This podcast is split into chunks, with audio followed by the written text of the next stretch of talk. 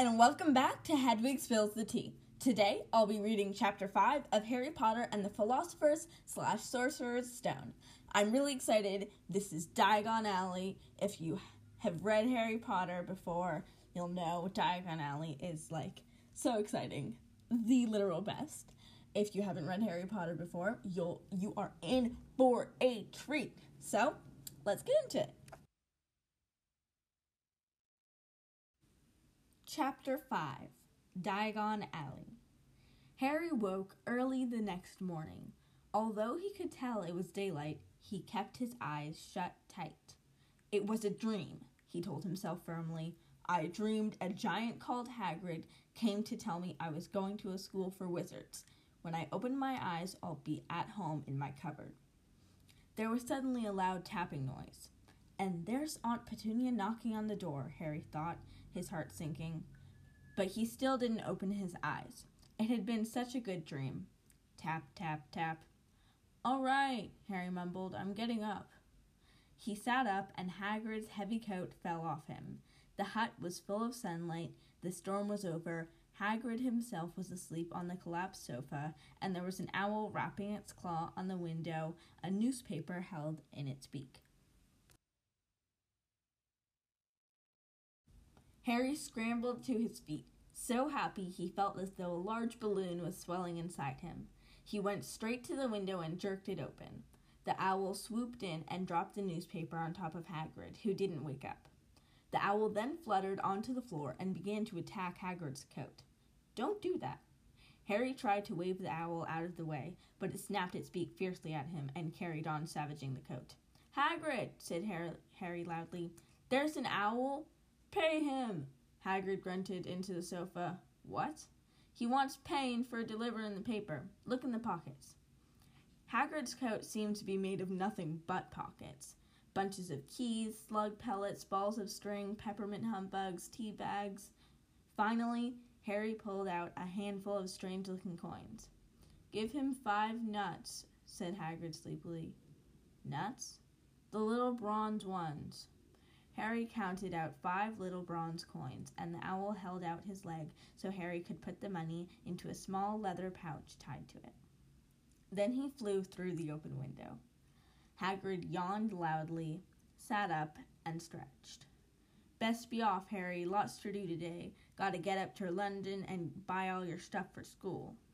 Harry was turning over the wizard coins and looking at them. He had just thought of something that made him feel as though the happy balloon inside him had got a puncture. Um, Hagrid? Hmm? said Hagrid, who was pulling on his huge boots. I haven't got any money. And you heard Uncle Vernon last night. He won't pay for me to go and learn magic. Don't worry about that, said Hagrid, standing up and scratching his head.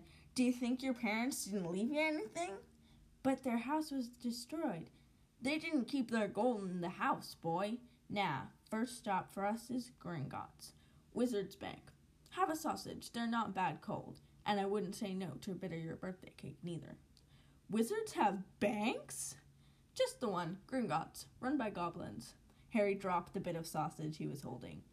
Goblins? Yeah, so you'd be mad to try and rob it, I'll tell you that. Never mess with goblins, Harry. Gringotts is the safest place in the world for anything you want to keep safe, except maybe Hogwarts. As a matter of fact, I gotta visit Gringotts anyway, for Dumbledore, Hogwarts business. Hagrid drew himself up proudly. He usually gets me to do important stuff for him. Fetching you, getting things from Gringotts. No, so you can trust me, see? Got everything? Come on, then. Harry followed Hagrid out onto the rock. The sky was quite clear now, and the sea gleamed in the sunlight. The boat Uncle Vernon had hired was still there, with a lot of water in the bottom after the storm. How did you get here? Harry asked, looking around for another boat.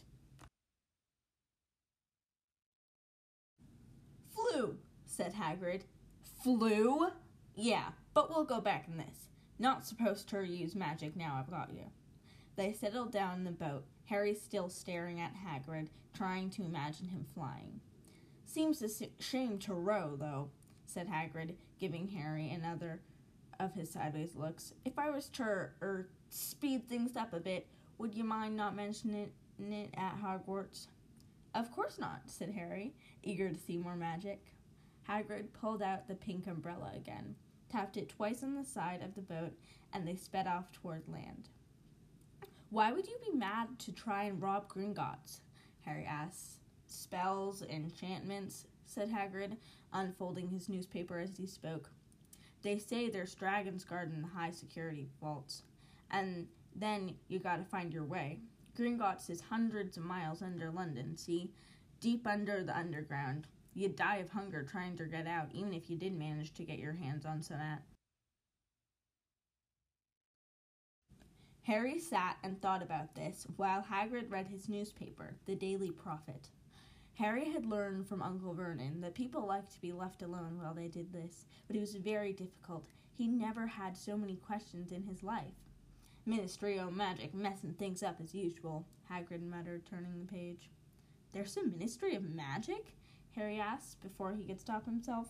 Of course, said Hagrid. They wanted Dumbledore for minister, of course, but he'd never leave Hogwarts, so old Cornelius Fudge got the job. Bungler, if there ever was one. So he pelts Dumbledore with owls every morning, asking for advice. But what does a Ministry of Magic do? Well, their main job is to keep it from the muggles that there are still witches and wizards up and down the country. Why? Why? Blimey, Harry, Everyone'd be wanting magic solutions to their problems. Nah, we're best left alone. At this moment, the boat bumped gently into the harbor wall. Hagrid folded up his newspaper, and they clambered up the stone steps onto the street. Passers-by stared a lot at Hagrid as they walked through the little town to the station. Harry couldn't blame them. Not only was Hagrid twice as tall as anyone else, he kept pointing at perfectly ordinary things like parking meters and saying loudly, See that, Harry? Things these muggles dream up, eh? Hagrid, said Harry, panting a bit as he ran to keep up. Did you say there were dragons at Gringotts? Well, so they say, said Hagrid. Crikey, I'd like a dragon. You'd like one? Wanted one ever since I was a kid. Here we go. They had reached the station. There was a train to London in five minutes' time.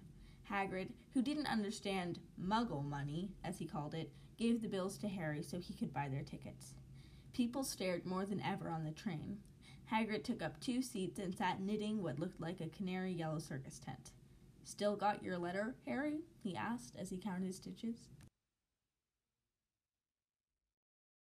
Harry took the parchment envelope out of his pocket. Good, said Hagrid. There's a list there of everything you need. Harry unfolded a second piece of paper he hadn't noticed the night before and read Hogwarts School of Witchcraft and Wizardry. Uniform. First year students will require 1. Three sets of plain work robes, black. 2. One plain pointed hat, black, for day wear. 3. One pair of protective gloves, dragon hide or similar. 4. One winter cloak, black, silver fastenings. Please note that all pupils' clothes should carry name tags. Course books. All students should have a copy of each of the following The Standard Book of Spells, Grade 1, by Miranda Goshawk. A History of Magic, by Bathilda Bagshot. Magical Theory, by Adalbert Waffling. A Beginner's Guide to Transfiguration, by Emmerich Switch. 1000 Magical Herbs and Fungi, by Phyllida Spore. Magical Drafts and Potions by Arsenius Jigger. Fantastic Beasts and Where to Find Them by Newt Scamander. The Dark Forces, A Guide to Self Protection by Quentin Trimble. Other equipment one wand, one cauldron, pewter, standard size 2, one set glass or crystal vials, one telescope, one set brass scales, Students may also bring an owl or a cat or a toad. Parents are reminded that first years are not allowed their own broomsticks. Can we buy this all in London? Harry wondered aloud. If you know where to go, said Hagrid. Harry had never been to London before. Although Hagrid seemed to know where he was going, he was obviously not used to getting there in an ordinary way. He got stuck in the ticket barrier on the underground and complained loudly that the seats were too small and the trains too slow. I don't know how the muggles manage without magic, he said as they climbed a broken down escalator that led up to a bustling road lined with shops. Hagrid was so huge that he parted the crowd easily. All Harry had to do was keep close behind him. They passed bookshops and music stores, hamburger restaurants and cinemas, but nowhere that looked as if it could sell you a magic wand. This was just an ordinary street full of ordinary people. Could there really be piles of wizard gold buried miles beneath them? Were there really shops that sold spellbooks and broomsticks? Might this not all be some huge joke that the Dursleys had cooked up? If Harry hadn't known that the Dursleys had no sense of humor, he might have thought so. Yet somehow, even though everything Hagrid had told him so far was unbelievable, Harry couldn't help trusting him. This is it, said Hagrid, coming to a halt. The Leaky Cauldron. It's a famous place. It was a tiny, grubby looking pub. If Hagrid hadn't pointed it out, Harry wouldn't have noticed it was there. The people hurrying by didn't glance at it. Their eyes slid from the big bookshop on one side to the record shop on the other, as if they couldn't see the leaky cauldron at all. In fact, Harry had the most peculiar feeling that only he and Hagrid could see it.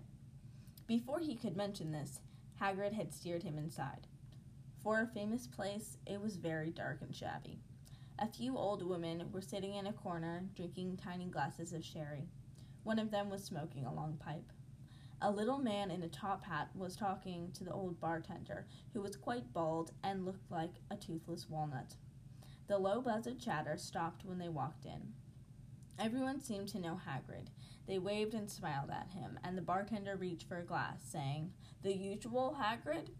Can't, Tom. I'm on Hogwarts business, said Hagrid, clapping his great hand on Harry's shoulder and making Harry's knees buckle. Good Lord, said the bartender, peering at Harry. Is this? Can this be? The leaky cauldron had suddenly gone completely still and silent. Bless my soul, whispered the old bartender. Harry Potter, what an honor. He hurried out from behind the bar, rushed toward Harry, and seized his hand, tears in his eyes. Welcome back, Mr. Potter, welcome back. Harry didn't know what to say. Everyone was looking at him. The old woman with the pipe was puffing on it without realizing it had gone out. Hagrid was beaming. Then there was a great scraping of chairs, and the next moment Harry found himself shaking hands with everyone in the leaky cauldron. Doris Crockford, Mr. Potter. Can't believe I'm meeting you at last. So proud, Mr. Potter. I'm just so proud.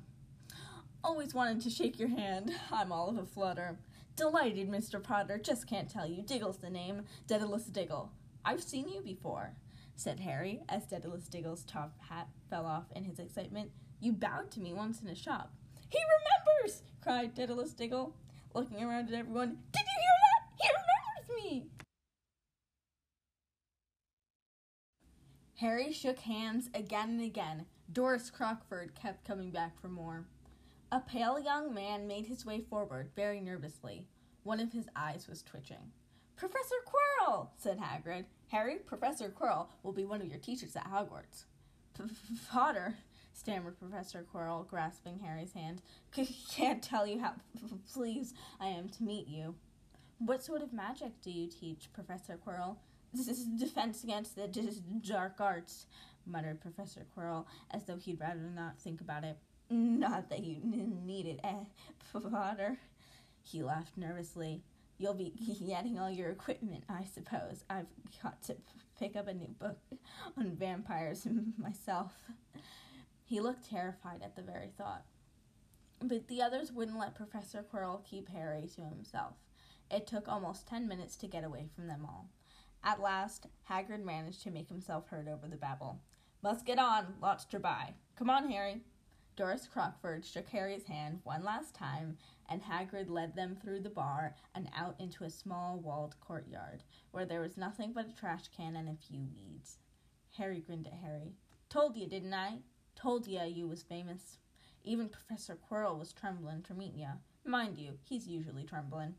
Is he always that nervous? Oh, yeah, poor bloke. Brilliant mind. He was fine while he was studying out of books, but then he took a year off to get some first hand experience. They say he met vampires in the Black Forest, and there was a nasty bit of trouble with the hag. Never been the same since. S- scared of the students, scared of his own subject. Now, where's me umbrella? Vampires? Hags? Harry's head was swimming. Hagrid, meanwhile, was counting bricks in the wall above the trash can. Three up, two across, he muttered. Right, stand back, Harry. He tapped the wall three times with the point of his umbrella. The brick he had touched quivered. It wriggled. In the middle, a small hole appeared. It grew wider and wider. A second later, they were facing an archway large enough even for Hagrid, an archway onto a cobbled street that twisted and turned out of sight. Welcome, said Hagrid, to Diagon Alley. And that's where we're going to stop for today. I hope you enjoyed this episode. Come back in two weeks for part two of chapter five of Harry Potter and the Philosopher's slash Sorcerer's Stone.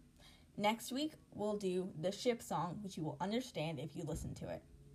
Have a great day and stay magical.